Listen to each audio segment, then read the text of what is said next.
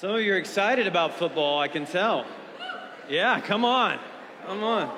Yeah. Um, I, uh, I, I've had an awesome weekend. I, I traveled to Ohio this weekend and did an event with Gravity uh, Leadership and, uh, and, and got to be back home with my family, so I got some nephew time with my nephews. Um, Ohio right now is better than Atlanta. I'm just going to throw that out there. There are a few times when I say that. But right now, Ohio, it's like the fall in Ohio. Uh, they have that season there. Uh, and and there, it's sweatshirt weather. Oh, it's amazing. It was so, I had a great week. Um, I have, I've been doing for the last seven days a detox where I can't eat anything fun and uh, I can't drink Coke Zeros. And if you know me, uh, I drink a lot of Coke Zeros. So if I say weird things or something happens, it's just because of the detox today. It's because I don't, I don't know what's going on. Uh, I, I have had a, a hard week of, like, really wanting sugar. Uh, my wife works at a bank, and she said, there has never been a moment in the twenty years that I've worked at a bank where I've wanted to eat a sucker until this week. And every time I walk past those suckers, I just want the sugar. Um, so we might be a little addicted to sugar. Uh, tomorrow is my son's fifteenth birthday. Caden turns fifteen. Uh, so we're celebrating that today. Excited about that. He's such a big boy. Um And uh, we're we're excited about uh, this weekend. Lots of fun stuff going on at the church. I'm so excited about two services, guys.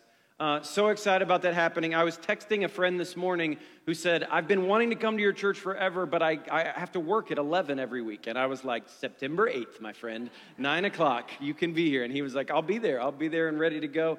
Um, I'm so excited about Encounter Grace today. Uh, if you are new, we'd love to connect with you there. Um, and then we've got a bunch of new folks coming and hanging out tonight, like lots of good stuff happening. Cecile's going to tell you guys about some prayer stuff that we're doing tonight.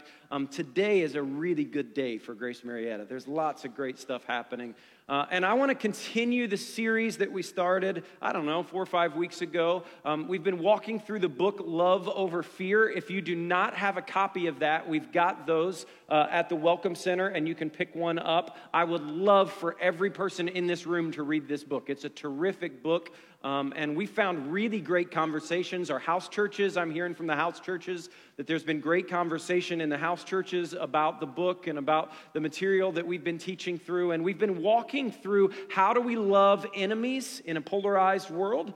Um, how do we get out of the us versus them mentality? And so today I want to spend a little bit of time on that idea of the us versus them thinking in our culture. Uh, it's kind of all over the place, isn't it?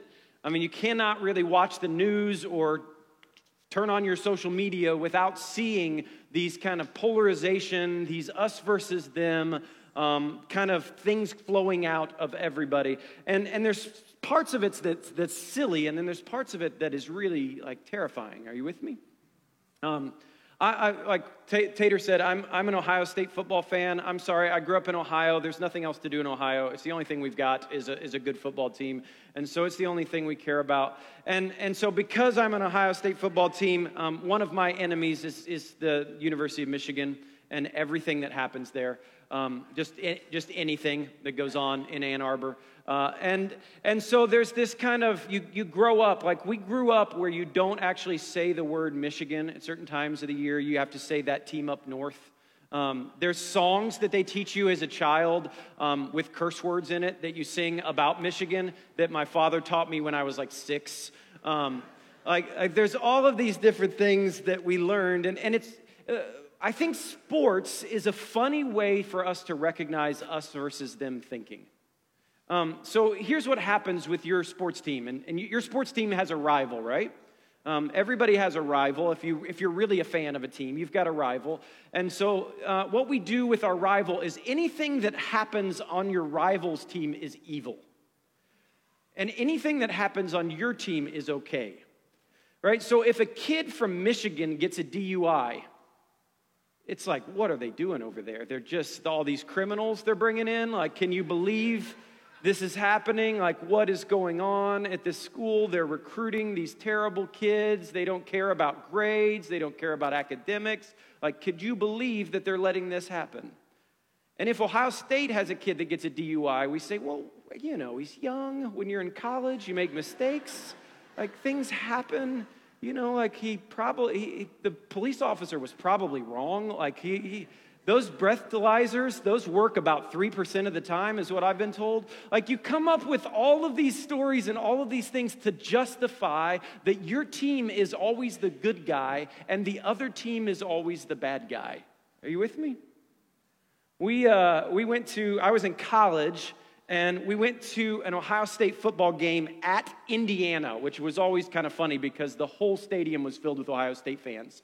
Um, it was like their program was just kind of cute at that time. We just kind of like, you're not going to beat us. We're going to fill up your stadium. And, and so I went to college in Indiana. We went to the game at Indiana, and there's just all these Ohio State fans. And it's me and all of my buddies from college that are all big Ohio State fans, and we show up. And we sit down next to this older couple um, wearing all Michigan gear.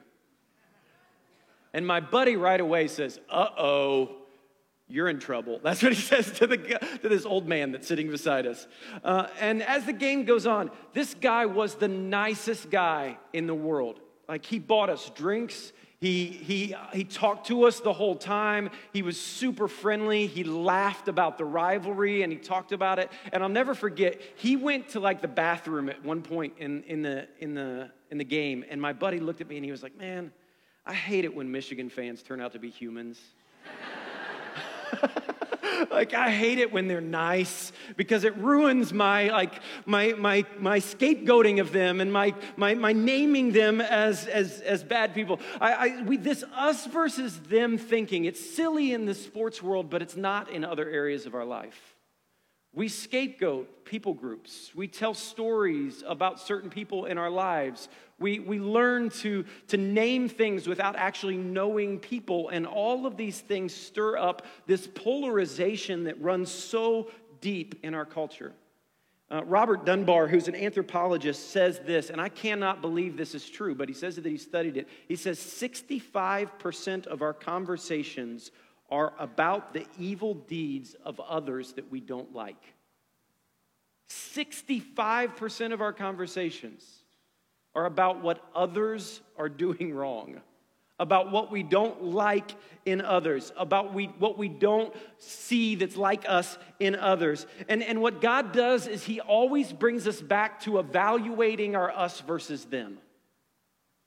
Uh, Here, here's what God always brings us back to. He brings us back to the Imago Dei, this idea that we are all created in the image of God, that the image of God runs through every person that we meet at any place, even Michigan fans. It runs through all of us, that the image of God is implanted in everybody. So there is never a person that you come across that is not an image bearer of the Most High God. There's never a person that you interact with, that person who drives you crazy, right? That person who is the most annoying person in the world. They are an image bearer of the Most High God, and God created them and made him, and they were created for him and by him. And, and here's the thing, we looked at this last week. There are things that God hates, but God doesn't hate the people that he created. There are things that God stands against, but he does not stand against people. God does not choose sides. He chooses people over and over and over again. And we're going to talk about that today. I want us to look at Ephesians chapter six. If you got your Bibles, Ephesians chapter six, verse twelve. And it says this, "For we do not wrestle against flesh and blood." We don't wrestle against one another. We don't wrestle against the other image bearers of God. Our struggle is not against flesh and blood, but against the rulers and authorities, against the principalities and the cosmic powers over this present darkness, against the spiritual forces of evil in the heavenly realms. We don't wrestle with one another. What we wrestle with is principalities and powers. What we wrestle against is social structures. Walter Wink says what we wrestle against is social dynamics that pull us apart. So we talked about last week, anything that God hates is what unmakes love. So what we wrestle against is anything that unmakes love. Anything that undoes the love that he brings to his creation is what he hates. And so our war, believe it or not, is not against one another. It's against the principalities and the powers of this world that are trying to demean and destroy and unmake the good things that God created. Ever since the fall, God has been trying to put back together what's been broken in this world and in his people. And we join him in that. We are a people of reconciliation. We are ambassadors for God. We stand in the gap for one another. We speak the truth in love and grace, and we continually stand against anything that unmakes love without standing against each other. Does that make sense? So, so a lot of times people will come to me or come to the church, and they'll ask us, what's your stance on dot, dot, dot? And, and really, it's a loaded question. And we don't even understand that it's a loaded question, but it's a loaded question because what people are trying to do is they're trying to get us to choose sides. All right, so the question is like, what's your stance on immigration? What's your stance on the gay and lesbian community? What's your stance on Trump lovers? What's your stance on Trump haters? What's your stance on Black Lives Matter? What's your stance on Antifa? What's your stance on insert any other people group here? And what they're trying to do when they do this is, is they're trying to decide, are we, this church, a part of their tribe? Are we in your corner? Are we your people? Are we your group? Are we the ones that you stand for and against? And they're trying to get everyone to choose sides. Now, believe it or not, people have been trying to get religious leaders to do this since the beginning of time. Believe it or not, people tried to get Jesus to do this. Let's look at Luke chapter thirteen, verses one through five. Jesus is pretty cool. His answers to those questions are better than mine. So here's what happens. Luke thirteen, Jesus is teaching. Some people come to him and begin to ask him questions. And they're asking him questions about whatever would have been on C N N at the time, or Fox News. Choose your, whichever one makes you happy, right? It, it, it's whatever was on the news at that time is what they're bringing to him. And they're asking Jesus to choose sides. And I love Jesus' response. It says, there were some present at the very time who told him about the Galileans, right? Jesus, what do we do about these Galileans? Right? What, where, what's your stance on the Galileans, Jesus?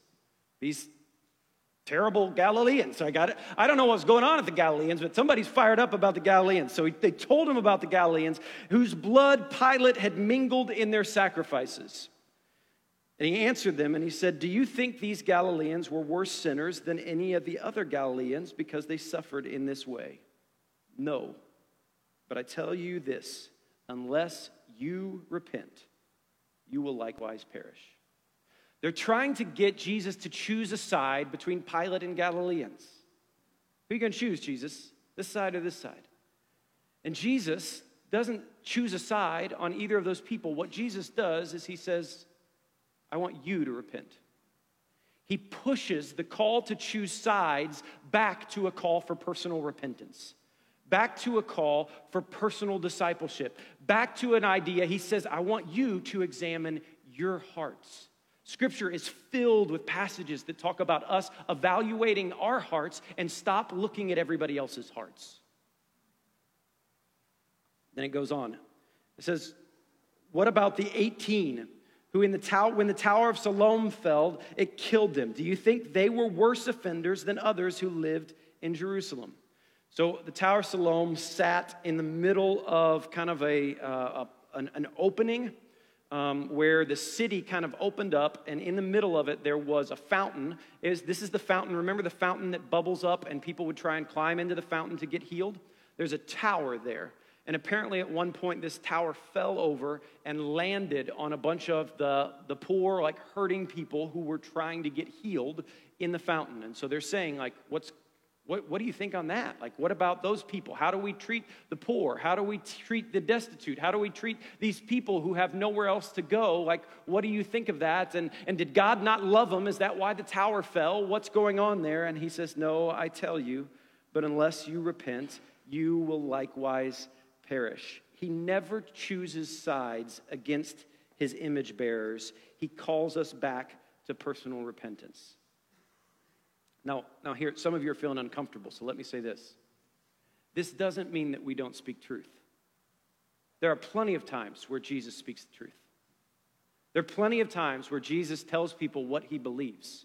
In fact, Jesus over and over again says to people, repent and believe, repent and believe.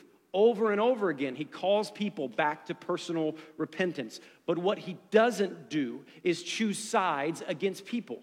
What he doesn't do is battle and, and, and buy into the false polarization of us versus them. John chapter one says this. It says, Jesus was full of both grace and truth, which means everything he ever said was true and everything he ever said was full of grace. What we do is we choose truth or grace. I'm going to use truth right now and I'm going to use grace later. And so we step out of our truth so that we can use grace, and we step out of our grace so that we can use truth. Jesus embodied grace and truth at every moment, and so there was never a moment where he wasn't speaking what was true but also communicating what was in grace. What we do is we step in and out of grace and truth. And there's moments where we use truth as a weapon to fight and to attack. And there's moments we use grace as a manipulative tool to get people to do what we want. Jesus was never manipulative. He was never controlling. And there are some passages, it's interesting because there are some passages in Scripture where it does talk in the Old Testament about God standing against certain people groups. Let's hear this. The Bible is clear that the Moabites are bad. They were not allowed to dwell among God's people. That's in Deuteronomy chapter twenty-three. But then later on in Scripture came the story of Ruth, who is what? A Moabite, which challenged everyone's prejudice against the Moabites. The Bible is clear that people from Uz, U Z, which is a really cool place, Uz, are evil. In Jeremiah twenty-five, it says that. But then came a man named Job. Where was Job from? Uz. And he was the most blameless man in the world. The Bible is clear that foreigners and eunuchs weren't allowed into the temple. It's in Deuteronomy chapter twenty-three. But then came the story in Acts chapter eight of the African eunuch and Philip, who is welcomed into the church and is the first non-Jew who's baptized in the early church. The Bible is clear that God's people hated Samaritans, but then Jesus tells a story that shows us that all Samaritans aren't bad. The story may begin with prejudice. It may begin with discrimination. It may begin with animosity, but the Spirit of God always moves people towards openness, welcomeness, inclusion, acceptance, affirmation, love, grace. It pulls us back together. If Jesus is not challenging your assumptions about other people, you are not walking with him. We're just not walking with him if he's not challenging our assumptions about it. I, I uh, when I was in college, I, I had a friend who I grew up with, and she went to college with me, and she started dating this guy, and I hated this guy. Um, the reason I hated this guy was because I played basketball with him once. And uh, I played basketball with him one time, and this was this was twenty years ago. So back in that time, I could actually play. And and this guy was one of those guys who he would shoot the ball every time down the court, and I wanted to win all the time. Like I I don't I I don't I don't I still I have a little bit of thing in me that's like, I got a little too competitive playing Uno with my five-year-old nephew this week. Like, like I, I want to win. My kids are not going to beat me in sports until they can beat me, right? I, there's no like, oh, buddy, you're no. I want to beat them up until they. It hasn't happened yet, uh, and when it does, I'll retire. But, but until then, like I, I, I want to win, and so I, I'm playing basketball with this guy, and I'm like, give me the ball, like I can score, um, which is what good players should do, Caden. Give me the ball, let me go score. Uh, I'm going to go take it. And, and Jacory, you know, Uh, and and uh, and this guy would not pass the ball. We played we played like four games in a row where he would dribble down. There'd be like five people guarding him, and he'd shoot from three steps behind the three-point line while I was standing wide open on the wing. And I, I at the end of the night, I just walked off the floor. Like, I just got so mad at the game that I was just like, I'm done. I'm I'm walking off the floor. I'm done. And so here's what happened. This girl who I knew from growing up, and I kind of had a protective, like, brothering instinct for her. She started dating this guy, and I was like, oh, no, you're not, right? He is a terrible human being. He is awful. He is, there's so many things that are wrong with this guy. He is probably a murderer. Like, he is, there's, I, I, when, well, here's what I did. I played two basketball games with this guy, and I wrote a story about his whole life. And so I sat down with her, and I was like, I don't think you should be dating this guy. He's he is bad news. She was like, you don't even know him. She said, you're mad at him because he didn't pass you the ball. I was like, well, maybe. She said, come to dinner with me, and let's just go to dinner together. So we went to dinner, and he was the nicest guy, and he's just not a very good passer. Right? But this is what we do. We, we we see people at their worst, or we see people at a bad moment in their lives, and we write a whole script about what their whole life looks like. We write all of these stories. I, anytime I encounter somebody that's angry or frustrated, my dad was telling me a story this week that he pulled into the gas station, and some guy just started cussing him out like crazy, and and and and he was like, it was so irritating. I said, Dad, did you just imagine that that might have been that guy's worst day of his life? Like, who knows what's going on in people's lives? But in these moments, what we do is we write a script. Um, Brene Brown, who studies um, shame and psychology, has this great statement that my wife and I use in our marriage over and over and over and again. And it is, the story I'm telling myself right now is, will you help me to know what's true? And so um, this last night, I'll give you an example. Uh, I've been traveling all week. Uh, I, we, we added up the amount of time that I have taught this week, and this is this is now my thirteenth hour of teaching this week. Um, and I'm an introvert, and I don't even want to hear myself talk anymore, right? Like, I, I'm just worn out. And so I was in Ohio. I was teaching there. I was in Snellville earlier in the week teaching with our residents. Um, I've been bouncing back and forth doing all of this stuff. And so I flew home late last night so I could get here in time to preach, and I was just exhausted. Like, I walked in the door last night just like, I don't know, like, there's moments when you feel tired, and then there's moments when you just, your body feels tired. Are you with me? Like, I just was like, my body had said, that's enough, Ben, and could you get me some sugar, right? That's what, that's what was going on in that moment. And I was just worn out, and so I walked into the house, and and uh, and my wife was, like, sitting in the back room, and, and I, I don't know, guys, I'm sensitive sometimes. Is it all right for me to say that? Like, I wanted my wife to jump up and come and give me a kiss and tell me that she missed me, and she was just sitting there. And I was like, I know that say yes to the dress is not more important than me, right? Like, and and she just kind of sat there and sat there and sat there, and I was, so I'm telling myself all of these stories. Here's the stories that are going on in my head. Here's the script that's going on in my head. She doesn't care about me. She doesn't appreciate the work that I do. She doesn't care that I worked all week so that we could get another paycheck. She doesn't care about all this stuff. She doesn't even see the work that I'm doing. She doesn't know all this stuff. And I'm starting to get steamed up, right? I'm starting to get worked. I'm stomping up the steps with my suitcase. I finally go downstairs. I sit down beside her, and I say, hey, I'm home. And she said, honey, I am so sick right now. And uh, my...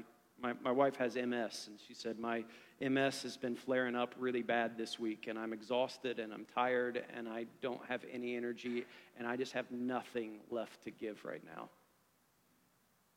And so here's what's going on. She's telling herself a story about me as well. He's off having fun all week with his family, playing Uno with his nephews. He's doing all of these different things, and then he comes into the door and starts stomping around, and we're both telling stories about ourselves without actually having a conversation. Married couples in the room, one of the greatest statements you can say to each other is, the story I'm telling myself right now is dot, dot, dot. and then listen to what's true. But the sad thing is, we don't just do this in our marriages. We do this all over the place. We make short judgments of people based on one interaction. We name us versus them because of things that have happened in our past. And, and here's the truth. Some of you have some woundedness and pain that's in your life because you've been hurt by a certain person or a certain people group, or something's happened to you that's caused you pain. And what God is always pushing us towards is naming what's real. It's what we talked about the very first week. Getting beneath the surface. Paying attention to our motives and motivations. Paying attention to our own prejudice and bias and frustration. Paying attention when we start to name or say things about other people that aren't true. God is always pushing us internally to evaluate ourselves. That's what discipleship is. Discipleship is me giving every area of my life to Jesus and asking him to transform it. Every moment. So everybody got a little form today when you came in. Uh, it's a little tool that I want us to kind of work through uh, in the next week. Um, and, and it kind of helps us get beneath the surface. And, and here's what happens. We, we have these perceived enemies. There's a little monster right there. We have these perceived monsters in our life. And, and I actually want you this week, this is your homework. I'm giving homework this week. It's, you can do it. I believe in you. Uh, I want you this week to dive into this a little bit, and I want you to write down who are some of your perceived enemies. Maybe it's some of those groups that I just named off a minute ago that you want to choose sides against and fight against. Maybe it's a specific person. You've got a name. It's the guy that I played basketball with that doesn't pass. Uh, and, and here's what we do oftentimes with our enemies. We've got two actions that we can take. One is that we go over here and we attack. Um, I'll just be honest about my attacking. Um, I, you, you may be surprised on this, but I'm not much of a fighter. Uh, I, I, I, I'm more. I have the body of a reader. Uh, I like. I'm. I. I. I but I will attack with words because I can beat you with words. Like, I'm pretty confident that in most conversations, I can win that argument. Like, I can duke it out, and I can eventually get to a place where I will. I will morally prove that what I'm saying is true, or I will get to a place where I can use sarcasm. I'm really good with sarcasm. I'm snarky sometimes. I'm, I apologize. My wife will always correct me when I'm snarky when I'm preaching. She's like, hey, you're a little snarky. Sorry. I do that sometimes, and I don't mean to. It just flows out of me. I'm passive-aggressive. Uh, I, I, I will occasionally, and I used to a lot more in my life, but I'll occasionally use gossip. I'll say something about someone else to feel better about myself. It's usually not a real person, but it's like a, those big church pastors, look what they do over there. Those, you know, whatever, I, I, some kind of characterization of somebody else or something like that. Um, and so that, that's how I attack. Um, I, I want you to pay attention this week to how you attack. Like, what, what is it that you attack? Um, can I just say that um, maybe there's some of you in the room who use social media to attack. That was a little snarky, wasn't it? Uh, the, maybe social media is a way. Like I, when we get on social media right now, I just see attack after attack after attack after attack on social media. And what happens is um, somebody posts something, somebody else posts the contrary thing to that thing. People choose sides, and they like, and then they duke it out in the comment section, and nobody's ever transformed. Uh, I've yet to come in contact with somebody that was like, you know what, I was a Republican, and then I got on Facebook, and now I'm a Democrat. I was I was a Democrat, and then I got on Facebook, and now I'm a Republican. Like, you are, the chances of you persuading someone to change their political party on Facebook, I'm just going to throw it out there.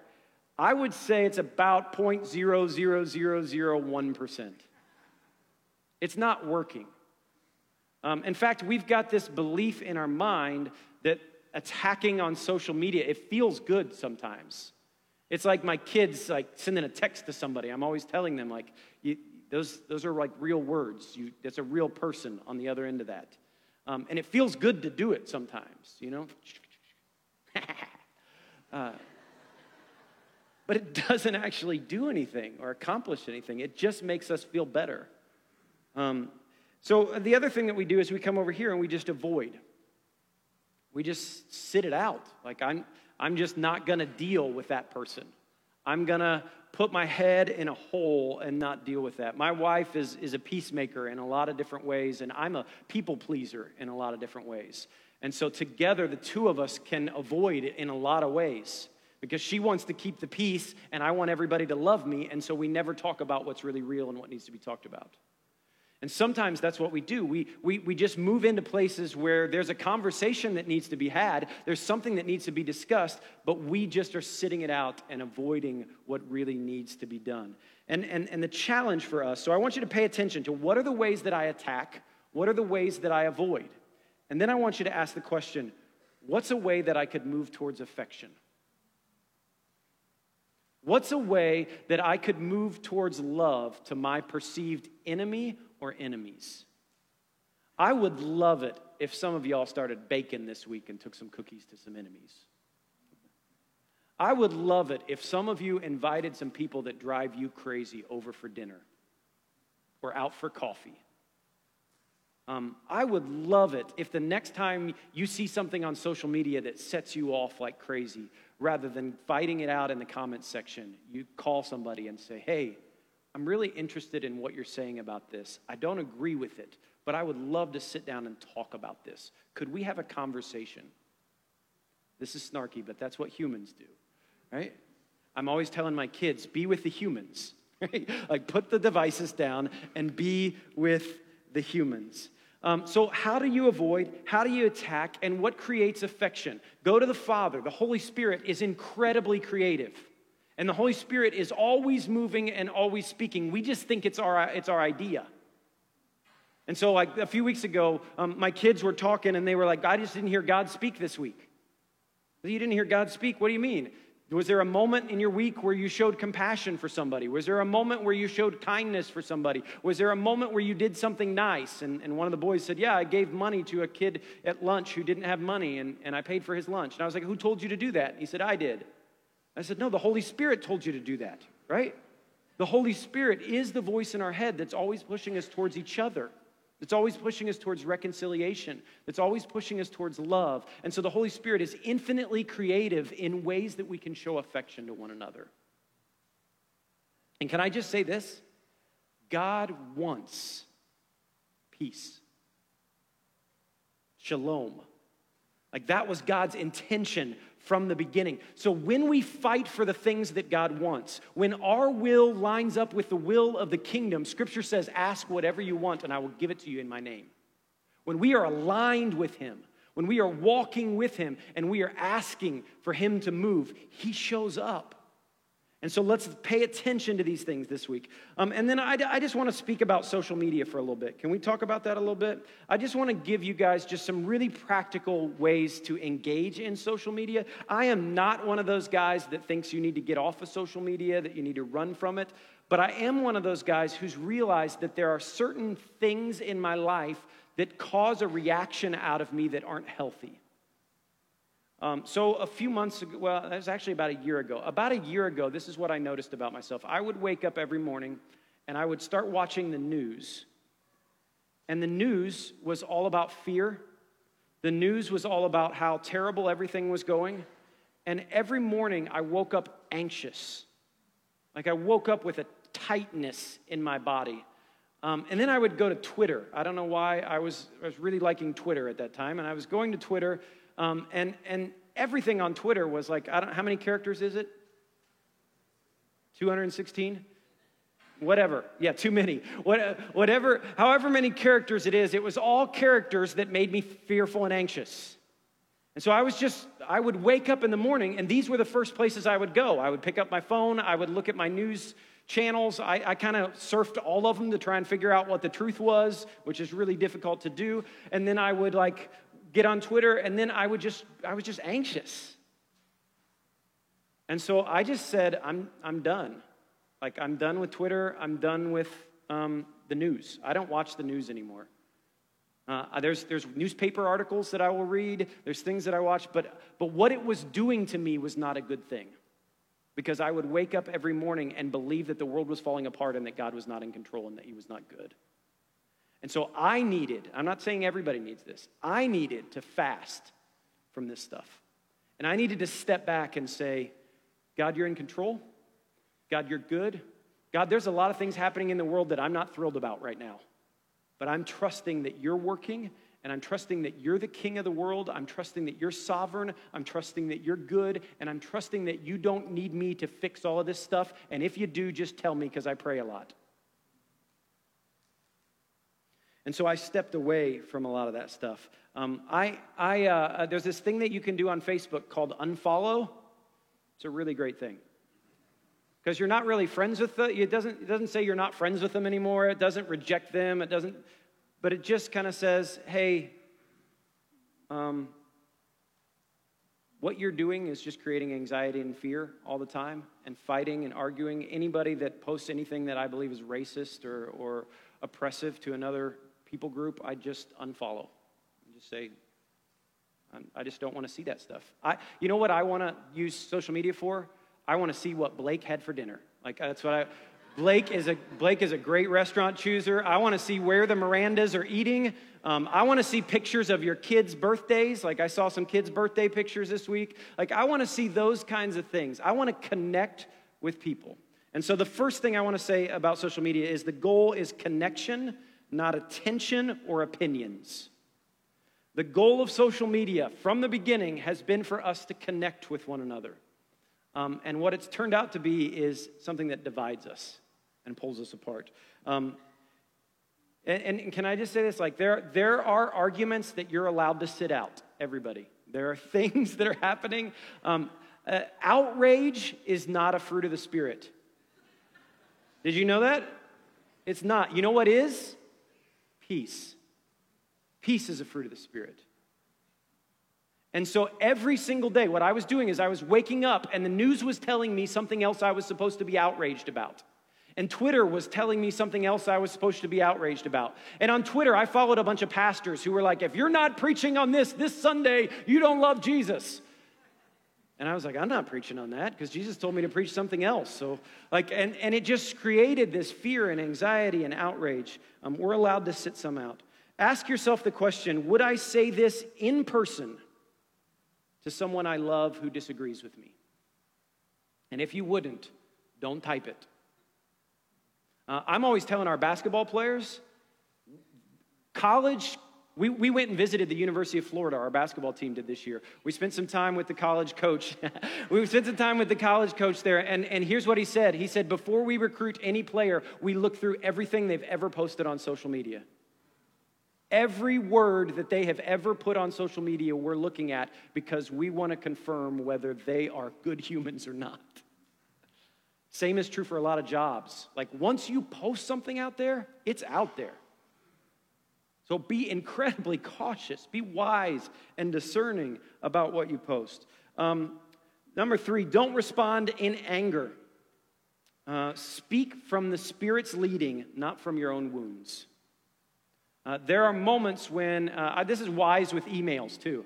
Uh, anybody know the twenty-four hour rule on emails? You get that email that causes an emotional response in you or triggers you, um, I'm always like, that one's not going to get answered for twenty-four hours. Like that one will sit on the side, sometimes longer than that. Um, but there's no reason to fire back a comment or fire back something like that out of anger or frustration. It just hurts people. Um, number four, don't buy into the say what you need to say culture. Um, you don't, ha- listen, everybody in the room, you don't have to be the pastor of Facebook. I'm telling pastors this all the time. Like, you don't have to worry about everybody else. Like, I've got a certain amount of friends on Facebook, and I've got people that are like social media friends that I don't know, that I don't spend time with, that I don't know their family, I don't know their situation. The Lord has called me to shepherd this flock right here, not my social media followers. I don't need to talk to them about everything that pops into my mind. I don't need to share every one of my opinions with them. I don't need to call them out on everything. Um, but with the people that you're doing life with, we do need to have those conversations.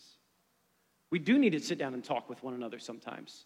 We do need to say, hey, I'm concerned about this, or I saw this, or this made this gave me pause, or this this made me nervous for you, and I want to talk about this. Let's spend some time talking about that. Um, sit with people. Eat meals with people. Have coffee. Like, these are good things. Uh, learn to listen and learn when to let it go. The posture of listening is really important. I don't think anything gets worked out in the comments section. I just don't think it does. Um, but I do think we can learn to listen. I do think we need to read articles and, and, and study things that are opinions that are different than us. I think we need to look at both sides of disagreements and pay attention to them. I think we need to be astute in, in not just what do I believe and not entrenched in this is what I'm told to believe and what I have to believe, but we're actually paying attention and we're learning and listening. So when you're talking with somebody who you highly disagree with about something, it's great to be the one who's not saying, I disagree with you and here's the five reasons I'm right. It's great to just say, man, I, I don't agree with you, but I'd love to hear your perspective on it. Like, let's talk about this. And then at some point in the conversation, you might be able to say, could I share my perspective on this? Could I share what I've learned about this? Could I share where I stand on this? Rather than just shouting back and forth and going at each other. Number five, avoid fear-based pot stirring. Um, there is no reason to post just crazy things that make people scared and afraid. There's no reason for you, like some of you love to stir the pot. Like you're just like, ha, ha, ha, ha. This is going to get my Uncle Don fired up. And you're typing it in there. Everybody's got a weird uncle that's posting crazy political things right now, don't you? Uh, I do. I've got like four of them. Um, it's like, I'm going to post this, and this is going to stir the pot. Don't do that. Don't do that. It doesn't accomplish anything. And then lastly is, is asking this question. Is it kind? Is it true? Is it helpful? And is it necessary? That's, that's my filter before I speak anything and before I send an email or before I send something on Facebook. Is it kind? Uh, you know, what, what does Scripture says lead us to, to repentance? It's, it's not our opinions. It's not our moral ability to outwit people. It's the kindness that leads us to repentance. Is it kind? Is it true? Which is good to pay attention to. Stop posting articles that aren't true. Stop posting articles that are from weird sources that no one else has ever heard of and believing they're true. Like, like if you're going to post something, make sure it's true. Do your work on it. Um, is it helpful? Is this actually helping anything? Is this going to solve anything? Or is this just going to make me feel better because I pressed that button? And is it necessary? Is it necessary that I post this? Do I need to post this? Is the Spirit of the living God saying, post that article that tells those people that you're right? Or could I sit this one out? Um, I really, I, I, I, some of you look exhausted about my social media talk here, and that's all right. We're, we're going to wrap up in a second. But I really do think that right now, what we're doing on social media is giving Christians a really bad look. I just, I'm embarrassed, guys. I'm embarrassed at the way I see Christians talking to one another in the comments section. I'm embarrassed by the way I see people fighting and arguing and battling it out. I just want to call us to a better place. Um, Jesus hated a lot of things, but he never hated people. He spoke the truth often, but when he did, it was always full of grace and love. And he knew how to fight his battles and what battles that God was asking him to fight. There are battles, I believe this without a shadow of a doubt, there are battles that the Holy Spirit of God is asking you to fight. And then there's others that he's saying, it's okay. Can I take care of that one? Uh, what's happening is it's like a backpack. We wake up in the morning and we just keep putting more battles that we have to fight in our backpack and more anxiety and more fear in our backpack. And eventually we're walking around exhausted with the weight of the world because we cannot solve the problems of the world. And I believe this is a cultural moment. We have an opportunity to show what grace and truth really is. We have an opportunity to model the Jesus way. C S Lewis said there's always a third way. And the polarized thinking, there's us versus them, and Jesus' way is often the third way. And it's always, always the way of love. So can we be a people that walk in the way of love? Can we be a people who model a different way? Can we be a people who, who learn to have people over for dinner and have conversations and talk about tough things, but do it in love and grace and honor. Can we model the way to disagree with one another right now? I think we can. So we're going to come to the table.